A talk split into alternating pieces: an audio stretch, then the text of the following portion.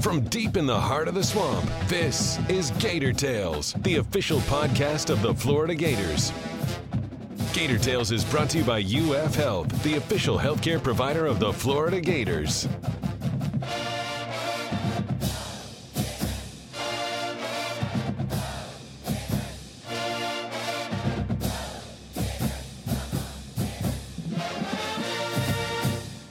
Welcome to Gator Tales. I'm your host, Adam Schick.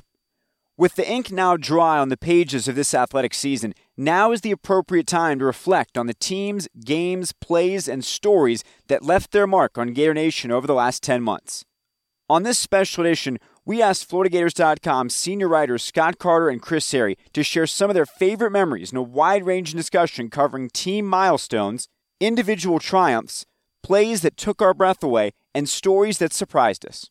We also took a look into the crystal ball to forecast the storylines that will likely shape next year after it all gets going again in the fall.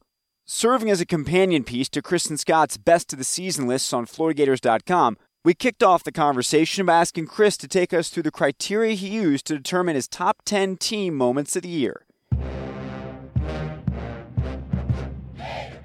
You know, you look at the impact of the moment, I think, more than anything else. And uh, I even I had some disagreements. I mean, we in just discussing football with our football guy Will Pantages here in the office. You know, he had some disagreements about the biggest football moment of last season, and I, I think people will agree, however, that you talk about the sports and and the bigger sports, those are going to have more of an impact. And the list starts obviously with the Peach Bowl because it just had so much to do with a statement that was made with regard to the direction of the program. And, um, you know, and obviously that's something that's very important around here. Football drives this bus here in Gainesville. And, uh, what happened that day, not just the magnitude of the victory, but the lopsided nature of it. And to me, I'm sure Scott will agree with this after watching as much football as we have the last few years, the contrast from the two previous Michigan games we'd seen, uh, in the last three years. They were uh, ugly. They were, they were very, very ugly. Mm. And this very ugly the other way. And when you consider it, there wasn't a whole lot of difference between the 2017 Florida team that played Michigan and the 2018 team played at Michigan. Granted, uh, Feleipe Franks had had a few snaps of ex- more of experience, but when you talk about uh, uh, the Gators gained more yards in that Peach Bowl than they did in the two previous games against Michigan combined. Hmm. You know, and I don't want anyone to accuse me of being a football head by any stretch of the imagination, um, because everyone knows how much time I, I, spend with basketball. But as as big a win as that as that was, it was uh, I think it was the biggest moment of the year since that Florida State win for the football team. So people may be, well, that's too easy to go football or whatever. But to me, the biggest athletic moments of the season were the domination of Michigan, uh, and four weeks earlier, the domination of, of Florida State Thanksgiving week. I think some people may even flip those. The team hadn't beaten um, Florida State since 2012. I believe they'd lost seven of the previous eight, if I'm not mistaken. So uh, uh, that kind of righted a lot of wrongs, righted the ship, if you will, uh, with regard to the football team. And um, again, was a statement about the direction of this program. There's a snap to Franks, and Franks puts it in the belly of Perine, running off to the left of the 30, to the 35 to the 40. He's into the clear, the 50, the 40, to the 30, the 25 to 20. He's going to go all the way. That's a touchdown. How my! He just ran 74 yards for a touchdown. As far as someone who would flip those, I'm probably in that group because you know, the Michigan game, I mean, they needed to win that game for, you know, obvious reasons to finish out strong, to put a, a topper on the season under their first year under Dan Mullen and feel good about themselves, which they did. But I thought, you know, before that Florida State game, if they lost the Florida State game in Mullen's first year, the progress that they had made, it was going to be, I think, tainted some some ways, just because no doubt Florida State had had really owned the Gators. What five in a row? They had won before that game. Longest winning streak in series history for yeah. FSU. And it was convincing. You know, they went over there in Tallahassee, won 41-14, rolled up 536 yards of offense, and they they just thoroughly dominated the Seminoles the way the Seminoles had dominated the Gators a few times in recent years. And yeah, those and, games weren't close. The last five games, yeah, uh, with, the, yeah. with the maybe exceptional one, maybe, but yeah. uh, otherwise they were not close. I just remember before that Florida State game, it, it was either here on the podcast or something I wrote for the website saying that you know, it was, it was as important as, you know, the bowl game was to get into a New Year's Six bowl. I still thought the win over Florida State was the one that they, they had to have for recruiting, for fan perception, and just really to get off the skid. I mean, that rivalry, like Chris said, it's always been cyclical, uh, mm-hmm. but they had never won five in a row until what started in 13 through 17 and you didn't want it to get the sixth in a row if you're Florida. No. And, you know, I, I just thought that was a statement win. Uh, you know, you could argue either way. I mean, Michigan had owned them too. It almost feels in some way that Michigan is in the SEC or some kind of a yeah. common rival with the way they played over uh, recent years. And, uh, and those games have been ugly for the Gators as well. So you stack those two up. No doubt that was the biggest stretch of, I think, the athletic season, those back to back wins and they lifted Florida into the final AP poll up to number seven. And, and of all the things that, you know, you can argue about last year, that was tied, that tied Georgia at the end of the season. They both finished seventh. And if you would go back to last year at the start of the season and just read a lot or listened to the pundits talk about Florida and Georgia and the disparity between those two programs, at least the perception wise, there was no way that they could have finished tied in the national rankings at the end of the year, and yet they did. So, and it was it was because of the win over Florida State and the win over Michigan. Well, I think naturally, as you said, you know, football moments will rise to the top because of how important they are, the weight that they carry for the entire program. And there's some definite individual football moments, and we'll, we'll get to in a little bit. But on the, the team side, Chris, once you got past football, obviously driving that bus, what else stood out to you from this past season? I will say this: Scott put up such a good argument. I'm thinking about going back into my story and flip flopping those uh, those two games, but I guess we like to do that. Um, it wasn't that long ago on this on these podcasts, Adam, that we were talking about the Florida softball team not being home for a super region and the the quote unquote down year. And, and I remember a conversation I had with Tim Walton where he said, "Yeah, people are calling it a down year, him included." But the Gators go to the SEC softball tournament uh, as a six seed. I believe that was their lowest since Walton had got here. And damn if they don't win the thing for the second year in a row. Kelly Barnhill has just a, a ridiculous tournament against three ranked teams. Uh, it all starts with a with a comeback uh, walk off win against South Carolina, and again Kelly Barnhill didn't even pitch. Pitch Swinging a fly ball, well struck towards left center field, back towards the wall, and it hits the base of the wall. Adams scores. Here comes Reynoso to the plate, and that will do it. A two-run walk-off double for Jordan Matthews, and the Gators walk it off in day one of the SEC tournament. Gators one strike away. Sides back in. 2-2. Swing and a. The Gators go back to back and claim the program's fifth SEC tournament crown. The Gators turn aside the tide, and the Florida Gators repeat as SEC tournament champions. But that all fueled a run back to the Women's College World Series, the likes of which I think some people probably didn't expect to happen. And uh, I think that run in that SEC tournament was the start of that. So certainly, I think that warrants mention in this. Um, what's funny is that every year I go through this and it just kind of gets lost. Uh, the track team just wins championships. Mm. I'm starting to lose count. Is it nine? Scott? They've won nine. Yes, they've won nine since 2010, and mm-hmm. I think uh, uh, five indoor and four outdoor, if I'm not yeah, mistaken. correct. Yeah. Uh, they won another indoor national championship this year. Mouse Holloway got a 10 year contract last year for a reason. He just this is all he does. So um, they obviously make this list. The tennis teams run to the Final Four. It's the it equaled the the best uh, finish in program history. Um, and the best since 2005. Bryan Shelton, I'm sure, would tell you he would have liked to have been there sooner than in his seventh season, but uh, he set the base for where this program, uh, where he wants this program to be, and that's going to carry over, I think, uh, in the in the years to come. And um, one of my favorite, obviously, because I was there and had a great seat for it, was Andrew Nembhard's shot against LSU in the SEC tournament. Nembhard with 10 seconds throws it on to Allen. A weak pass, but Allen gets it. Seven seconds. Now, Keyontae Johnson drives the ball, goes inside, kicks it to Nembhard. Out front for a three ball. It's good! It's good! It's good! Oh, my! Andrew Nembhard is in a three ball at the top of the arc, and the Gators take the lead. 76 73 and one second to play in the game. How my Oh my! Uh, in in my story, I have embedded in there the the tweet that the Florida football team was in the middle of a team meeting before going out to the uh, to practice that day, and Billy Gonzales filmed uh, the guys watching the end of that game as Nembhard hit that shot and everyone just going berserk in there. And that was all in Gator kind of moment. Everyone loves that time of year to begin with, and especially when your team is successful. Um, in March, be it in conference tournaments or in the NCAA tournaments. And basically that, that shot with one second left, LSU's the SEC regular season champion. That shot puts Florida in the, uh, in the NCAA tournament. It was just really, really cool to be there for that and cool to see the reaction to that all the way around Gator Nation. Now there were other other moments we can talk about, whether it's volleyball winning their 1,000th, uh, what happened with SEC men and swimming and lacrosse, but we encourage uh, our readers to go check out the top 10 team moments at floridagators.com. And the thing about the, the Nembhard shot too is I think that also that veers into the, the top plays category for sure, which uh, I know we want to talk about. Scott, before we move on from from the team moments, are there any that Chris didn't mention that, that you remember from throughout this year?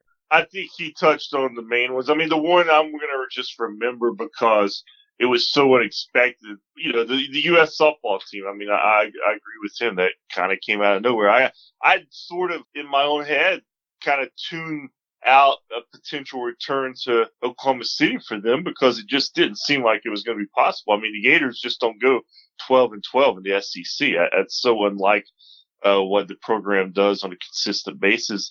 And yet, uh, Kelly Barnhill got it rolling at the right time and, uh, she really carried that team down the stretch. And I thought for them to make the College World Series, I mean, I, you know, that's as big of a surprise as we've seen, uh, for that program since it started. I mean, I just, I just didn't see it coming. Well, it seems like we're mostly in agreement.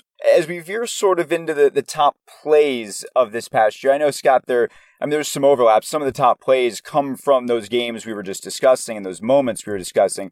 What are some of the top plays that, that have really stuck with you from the last nine to 10 months? Well, I'll just keep going on my softball thing here because, you know, Jamie Hoover's walk-off hit to beat Tennessee in the, uh, the super regional. Uh, second straight year we've seen that situation go down at Katie Seashole Pressly Stadium. I mean, year before last it was Jordan Matthews and this year Jamie Hoover. Pitch. Oh, one swing and a line drive, base hit into left field. That will do it. Deja vu part two. Jamie Hoover walks it off, and the Gators are moving on to the Women's College World Series. Some programs, I mean, they don't get those moments ever. Florida has had one in back-to-back years, and uh, we talk a lot about this softball team on the podcast and what a, uh, a passionate fan base it is. And boy, that team sure seems to reward the fans on a regular basis over there. Uh, and I thought that was a special moment. That, that one certainly stands out. You know, this is kind of strange. This is basketball, Chris. It didn't, it didn't even happen for the Gators, but it's, it happened for the guy who's coming into the Gators, Scottie Lewis. Mm-hmm. That dunk he had at the McDonald's All America game I think that was probably one of the five most viral Gator moments on social media this past year, just because fans still are learning about Scottie Lewis. And then I think their interest in him peaked uh, tenfold when they see this dunk he pulled off because we heard he's a good player. You read about him, but when you see something like that, you're like, whoa, it's been a while since the Gators have had a player this athletic. So that, that's one that sticks out to me. Chris could probably talk more in depth about it. No, I can't. Okay. yeah, that play was in the um, dunk contest, if I'm not yeah, mistaken. Yeah, dunk contest. Yeah. I was courtside uh, at the All American game, and I didn't remember seeing the dunk. So Scott was making me question my own sanity no. and my, my recollection, which apparently at 31 is, is starting to escape me. Well, actually, he did have a dunk in the game. He stripped uh, one of the best players in the country of a of a ball at midcourt, and then went in and in for a slam. So you must have been going out for for popcorn or a bathroom. I think your sanity's always been questioned. That's very yeah. Chris Chris would certainly agree with that. No, uh, I think uh, to Scott's point, um, there'll be a few of those plays when um, Scottie Lewis is on campus, which uh, his arrival is only only a few weeks away. We'll have ample time to talk about him when he gets here. And one other play I'd have to throw in there to just off top of my head, I'll get more depth when I write something on the site for this. But the Chauncey Gardner Johnson interception in the bowl win over Michigan Uh, we've seen that before. As a freshman, he did it against Iowa in the Outback Bowl, and uh, you know he certainly helped his case by going out in style in the you know for the NFL draft. Uh, what two interceptions, winning defensive MVP twice in bowl games in his career. It was a great moment for Chauncey and just celebratory mood inside the uh, what is it, Mercedes-Benz Stadium. First and 15. There's the snap to Patterson. Patterson wanting to throw and fires the ball, and it's going to be tipped and intercepted. Chauncey Gardner's got a pick, and he's going to go into the end zone. A deflected ball picked off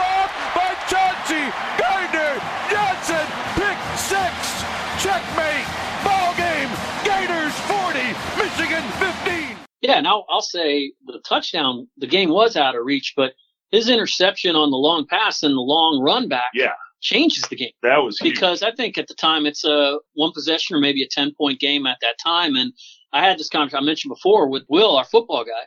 And I was saying Chauncey Gardner was going, and my other list, of course, is the individual moments. Chauncey Gardner was going there. But uh, Will talked me out of that and, and said, he said, if you're talking about a true individual moment, and to Scott's point, we're talking about plays, leads us into this other list, the individual uh, moments. Um, Brad Stewart's interception. Yeah, Oh, yeah. I was going to say that. That to me was definitely one of the top plays of the year. They've got Derrick Dillon and Dee Anderson, two receivers wide left. There's the snap to Burrow. Burrow dropping back, looking to throw and fires. It's intercepted! Intercepted by the Gators! And it's run back down the sideline by Brad Stewart! How about Brad Stewart? He's got the first interception Joe Burrow has ever thrown in his career! And the Gators get a pick six. They got the ball. They got the lead. And a minute 45 to play in the game. Oh my! This place, yes indeed, it's an insane asylum. In so many ways, it was seminal in that a it helped seal the win over LSU, which who was number five and undefeated at the time. But it said Swamp is back, and the the noise in there that day, just the environment, the atmosphere, and you know all the players talked about it. The fans left here buzzing and everything, and and uh, LSU fans left here ticked off and talking about how much the Gators suck and all that stuff. The Gators are in their heads again. Mhm. So uh, there's there was a lot to appreciate from that instant. Granted, in the bigger picture, it could have been anybody making that play, but it Mhm. was Stewart, and he gets credit for that, obviously. And but that for that one, uh, however many seconds it was, seven seconds of that play. Well, I believe it was a 19 or 20 yard return or whatever. What was going on inside uh, Spurrier, Florida Field was uh, something to behold, and that's something I'm sure a lot of people exited the uh, year remembering. Well, and I do think there's you know there's some definite overlap if we're talking about plays Yes. and individual moments because it takes an individual to make a big play. Um, but the, the two that I was really thinking about for football when I was going over this in my head, one of them was Brad Stewart, and I don't think we can forget uh, Donovan Stiner. A minute, six seconds left. It's fourth down and 10 for Mississippi State at the Florida 45 yard line. Two receivers off to the left and two to the right. Hill, the running back. The snap to Fitzgerald. He's under pressure. And down he goes. Oh, my. Donovan Stiner with a safety blitz. He just blew him up.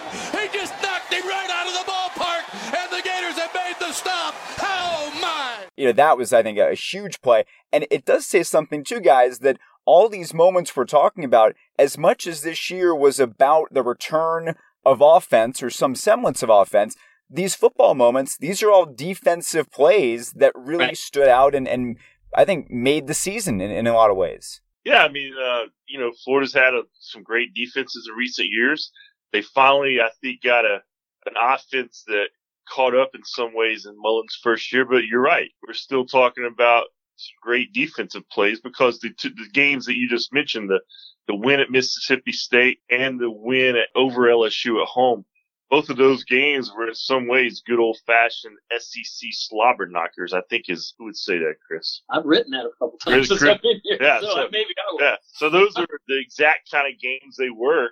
And the Gators came out on top both times because of big defensive plays. So obviously there were some big offensive plays too. I mean, in that Mississippi State win as well, uh, Dan Mullen, as we saw throughout the year, one thing he has a knack for is, is calling trick plays at the right time. All right, the Gators look to throw it this time. They throw it out to Toney, and Toney wants to throw it into the end zone. It's caught for a touchdown by Moral Stevens. How my! Kadarius Toney throws a touchdown pass to Moral Stevens, the first touchdown scored tonight, and the Gators have taken the lead. That gave the Gators a lead and really shifted the tone of that game and uh, quieted the crowd at Mississippi State some. So a huge play. Again, you're, you're right. We talk a lot about defense, but if Dan Mullen's offense showed me one thing throughout the course of the season, it was those trick plays. I think we had what there was a tight end pass from uh, Lucas Krull yeah, yeah. to mm-hmm. I think that was the LSU Feleipe. game to Feleipe yeah. in the LSU game. So again, we've talked about defensive plays in those two big wins, but there was also moments on offense where they it was really a tone setting plays that helped the Gators be in position to make those big defensive plays. Well, and I'm sure we've uh, we've probably treaded uh, quite heavily on some of Chris's top moments from that top ten list on the individual side. But Chris, fill in some gaps for us here. What what have we not talked about that you deem to be among the, the best of this season? I seriously thought about this being number one just because of the just the bigger impact of it. When Kelly Barnhill was removed from the game after getting shelled in the first inning at Alabama in the, or against Alabama in the College World Series, Tim Walton put her back in the game later. You know, I talked to them after the game, and the way it ended for her did not sit well with him. And he went to her in the dugout. I'm putting you back in the game for one pitch. She goes, "You're gonna make me cry." He goes, "It'll be worth it," hmm. and it was. You didn't have to be there to see that standing ovation from what is basically the biggest stage in, in the world in, in softball. Mm-hmm. Um, and people know Kelly Barnhill, know what she's done for the game. Um, and so it was a very, very cool moment. Granted, it was 11 nothing at the time on the way to a 15 to 3 loss, season ending loss, an elimination, an ugly one. Yet at the same time, uh, something special was salvaged out of that, that I think, uh, allowed Florida to kind of exit that whole situation in a much better place because, because let's face it, going back to what we are talking about, they weren't supposed to be there from the conversations we were having. Then they were only there because of Kelly Barn. So um, that whole moment was really, really cool for me. Just and she talks about individual uh, things. I mean, Florida almost had a, uh, a, a golfer win the individual NCAA championship for the first time in, in 33 years. Sierra Brooks, uh, she had a crazy final round. Uh, I want to say she had, uh, she, it was eight birdies, four bogeys, and two doubles in her last round. Ended up losing, uh, losing uh, by five strokes, but uh, the best uh, finish by a Florida golfer since 1986. So uh, you know, good for her. Um, Florida's gymnastics team had a had a tough didn't advance to the regionals. Scott or out of regionals first time since it was 2000, I believe. Yeah, and so uh, they went to the, the national championship meet with uh, four individuals, and Gamma Felicia Bourne in her last meet doesn't win the national championship uh, on in floor. You know, good for her. Uh, Florida had its first um, uh, long jump champion at the NCAA uh, outdoor track meet. There are moments like this that happen. Uh, uh, I was at the uh, tennis regional. It was a sweet, uh, sweet 16 and watched, I mean, a three and a half hour marathon match and watched Duarte Vale come back and win an incredible tiebreaker that sent the Gators to the Elite Eight. I mean, it could have been anybody on the court that would have clinched that match, but it was him. And he he had a couple match points that could got the Gators out of there a lot earlier and uh, didn't happen for him. And he persevered, and that was a testament to him and a, also a testament to uh, Bryan Shelton, what he's done there and um, how he's changed that program. So uh, uh, there's some other things in here that people may not know about, you know, may not be in their consciousness, but um, certainly I, I, I, hope they'll read it and remember it and appreciate uh, some of these student athletes for what they were able to do in those uh, particular moments. When and talking about individual moments, that you could do a, a, whole separate show just about Grant Holloway. He's at the top of the list. He's number one, and uh, you know, um, Scott saw that this is this is a different guy, and the world is going to know about Grant Holloway. And I made the contrast in my story just like the world will know next year about Caeleb Dressel. Now, Scott can speak better to what Grant Holloway was able to achieve, but you know, I did not forget him. Believe me, he's the very top of the individual moment. That's what I like to call burying the lead, right? Yeah. Yeah. Well, sometimes you you save the best for last. That's the kind of the way I envision what I saw this year, uh, because that was an amazing performance that he put on out in uh, Austin last week. I, you know, I'm not a track and field expert by any means, but I was there covering that with a lot of people who that's all they cover. And there were some oohs and ahs after Grant uh, barreled down that lane over those hurdles in 12.98 seconds because instantly when that score flashed on the, uh, big scoreboard there inside the stadium. They knew that a 40 year old record had just fallen that was set by Renaldo Nehemiah. And again, that's a name that you don't have to be student of track and field to remember Renaldo Nehemiah because he was a guy that in the late 70s and in the 80s, I mean, his name was, it was pretty well known in the sports world because first because of track and then because who's this unbelievable speedster now playing in NFL? You know, he joined the 49ers. He was never what I would say a great football player, but he had some moments. But uh, Grant Holloway, that that was one of those performances that I won't forget. And that you know that that stadium that night, there was truly a buzz inside that place. You saw Grant's reaction afterward. I mean, that's something that he you know he'd been working toward. And he said afterward he doesn't know if it would have fallen if he was not racing Daniel Roberts, but those two pushed each other so hard and have such a great rivalry now. Uh, that's going to be fun to watch, you know, through these international competitions leading up to uh, next summer's Olympics in Tokyo. And that's the kid from Kentucky who uh, broke uh, Holloway's, I think it was a 16 race uh, yeah. winning streak in, in the in the SEC meet, and uh, like a couple weeks beforehand, and then Grant Hall, uh, Grant Holloway was able to defeat him in, in that rematch in that. Uh, so the first athlete in college track history to win the indoor and outdoor high hurdle events uh, three straight years. So that's a, quite an achievement for that kid and quite an achievement, obviously, for his coach, Mouse Holloway. No relation, by the way. Everyone mm-hmm. asks. They are not related, but that is uh, one tremendous individual and the next great athlete from the Hampton Road area of uh, southeastern Virginia, which cranks out super athlete after super athlete in a variety of sports, obviously. Yeah, and, and I would really encourage people to to go back through our feed and check out some of our episodes from just in the last couple months. We had Kelly Barnhill on, uh, Grant Holloway was on the show, and, and Scott, I know as you found out, just one of those people you meet who has a magnetism that, as you guys noted, uh, when it comes time for the Olympics, there's going to be a lot of companies that want to align themselves with Grant Holloway because not only is he about the right things and tremendously talented, but gosh, just so engaging and so personable. You talk to him for 10 minutes and you feel like you've known him forever. Very true. Uh, I, I, just, I came um, out of nowhere to cover that and hadn't really been around him at all. Exactly what you just said, Adam. He's, he's going to be someone that people are just going to be drawn to because of his personality. He's phenomenally talented. So with the Gators, when you think about this, I, I was on the track the other night after the awards presentation and Matt Delancey happened to just be there. We were talking and he says, man, how lucky am I? This guy, Matt gets to train Caeleb Dressel and Grant Holloway. He's trained those guys every day for the last three to four years. Amazing.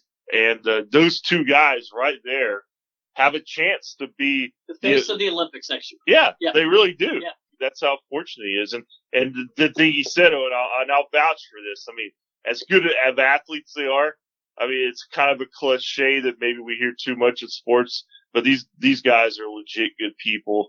Uh, they come from good families. I've talked to both sets of parents, and I mean, they're just they really are grounded people who who had great influences growing up and happen to be uh, unbelievably talented or chosen sports. Very, uh, a very potent combination for sure. Um, we covered a lot of these, I think, in in the moments, especially team wise. But I'm curious for you guys: are there any games that stand out to you? Just even from an entertainment standpoint, it doesn't even have to be a game that the Gators won necessarily, or a meet, or whatever have you. But what do you look back on from this year and just remember being so engaged in the, the back and forth kind of struggle that you see in some epic games? Uh, you know, I had one, Chris, basketball. I remember being at that Texas A&M game, and uh, that was a game that KeVaughn Allen hit eight three pointers, and Noah Locke hit seven. They combined for 15 three pointers. I'm sitting there thinking to myself, these guys are hot. I mean, you don't see that very often. That's the first time it's ever happened for the Gators. Two guys to combine for that many. And then to shift that quickly to baseball, it was a tough day for the Gators, but boy, that SEC tournament game, uh, against Texas A&M again. Yeah, also A&M. Yeah, at that point in the, the tournament, there was thinking that they had to win that game. And three different times they got down and three different times they, they came back and there was home runs. There was controversial plays. It was just an entertaining baseball game. I was, I was not there, but I was here in the office watching it closely. And it was just one of those games that ended up not being as important for Florida as some people thought. But if you like a baseball game uh, in the postseason against a couple of rivals in the SEC, there was a lot to like about that day. Yeah, I'll piggyback on basketball though, but I already spoke about that LSU uh, game in Nashville at the SEC tournament. But Florida also beat LSU uh, in Baton Rouge in the regular season when uh, LSU was trying uh, needed to win their last two games to um, were right in the thick of it to win the conference title. But Florida goes there and beats them in overtime. You know, another game where they're kind of they, they were down, but then kind of had control of the game, and then uh, it was it was back and forth. And KeVaughn Allen had a ridiculous game in that game too. Uh, I want to say he had uh, 21 second half points. Hmm. One of those games where he didn't shoot at all in the first half, hardly, and then I think we've he, heard that before. Yeah, and then in overtime, I think there was a like a, a three point game, and they got an offensive rebound. I want to say 40, 30 or 40 seconds left, and uh, you know, a late shot clock, you know, shoot, miss, get the offensive rebound, everyone's you're thinking hold the ball, hold the ball. They get the ball to KeVaughn, he's wide open on the wing, and he's like, "What the hell?" Shot it, bang. You know, I remember being in the in Maravich, and they're like, "Oh," on that, and the Gators get out of there, and I, that was part of a a, a big five game winning streak late in the season that uh, got them turned in the right direction. Now they turned right around and lost an awful game a couple days later to Georgia, then lost their season finale at uh, at Kentucky but then uh, got those two wins in the SEC tournament. Got that second win over LSU with the Andrew Nembhard play. So um, because I'm there for so many of those basketball games, and there are so many of those basketball games, those are the ones that often stick out in my mind as much as any. You know, as, as we talk about plays, we talk about moments, we talk about wins. I also think one of the things you guys do that, that is so compelling and unique to sports writing, and one of the reasons that there are always going to be sports writers out there to, to tell these stories are the number of tales people have to tell that maybe you wouldn't know about because they're not a star. They're not on the front of the headlines. I'm, I'm curious for, for the two of you guys from this past year, what is your favorite story you got to do that was maybe outside the ordinary? I got to do a story on an incredible freshman last fall and an incredible senior um, in the spring. The freshman being Thayer Hall, the volleyball player. Hmm. I mean, this a remarkable uh, young lady from a really cool family. Talked to the mother and just talked about uh, um, learn more about about her her as a person. It's not like this the story of of overcoming adversity or anything, but just a a really good kid who came from a really athletic family and arrived here as a freshman and quite frankly may have been the best player on the team. She got hurt. It kind of set the team back a little bit, but uh, uh, the entire family. She has a little brother who's going to be a top uh, top 50 recruit in basketball. Uh, I say little brother, he's six nine, but a really interesting young lady who I think uh, will be healthy next season and will really help the volleyball team. And then just to contrast that, and and you know this a little bit, Adam. You know you were around her for a little bit. Amanda Lorenz is just a phenomenal um, softball player here, uh, incredible ambassador for the game. Along that, she arrived here with Kelly Barnhill. She was number one recruit in the country as a hitter. Um, she walks out of here as the only player in program history to bat over 400 for her career. And when you talk to her, she just just gushes nothing but eloquency with regards to her uh, her time here. And she was a phenomenal player, a phenomenal teammate, the tone setter in the locker room. And I'm sure Tim Walton would never say this, but if he had to rank his five best players, and he, he would hate to do that, probably wouldn't do it, obviously. But I bet Amanda Lorenz would be in his top five players of all time. It was certainly fun uh, watching her play all all those years here. You know, Adam, I don't know if I have a favorite one. I, I oftentimes.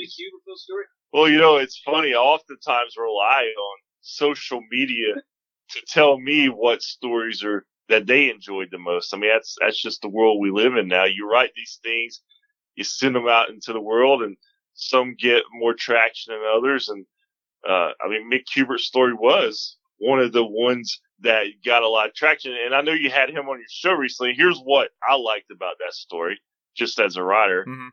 or as a reader. I mean, I didn't know a lot of that. You know, Mick Hubert, he's one of these guys who's been in the kind of spotlight for a long time around the Gators. And so I started doing this research and I, I find, okay, well, I know when he started. I know a little bit of his background, but I never found anything that really told me a lot about like why he does what he does. Sure. Some uh, how was he received when he first got here. And so, I, you know, I enjoy telling those stories and, you know, Mick's obviously a popular figure with our fan base. So that did get uh, some traction. But, you know, Adam Shuler, for instance, the uh, football player, mm-hmm. did not realize he was such a good track athlete in high school.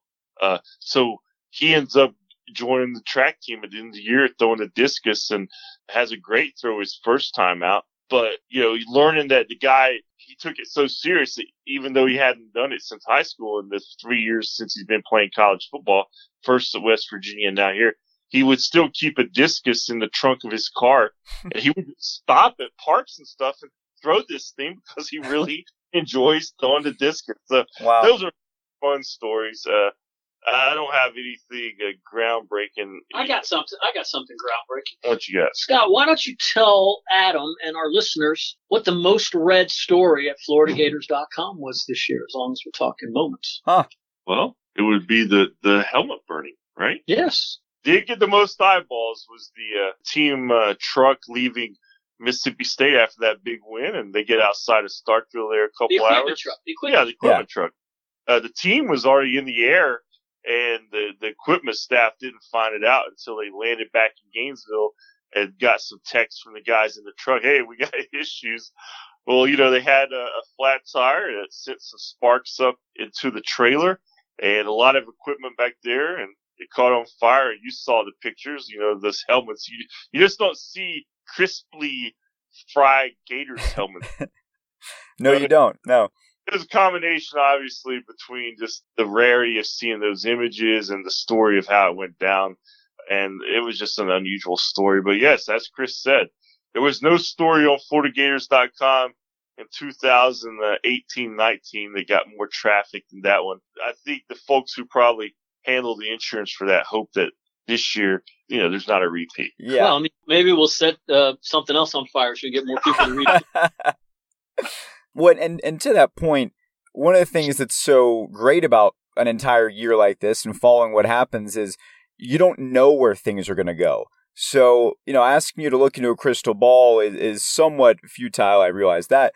But when you guys look ahead, now that we've gone very thoroughly over what's behind us. What are you most looking forward to this coming season? Whether it's stories you're looking forward to telling, events you're excited to attend, uh, as you unwind for the summer, what are you going to be stewing about for next year? Well, uh, I'm anxious to see how the Florida football team obviously responds to what are going to be expectations and probably to some degree unrealistic ones.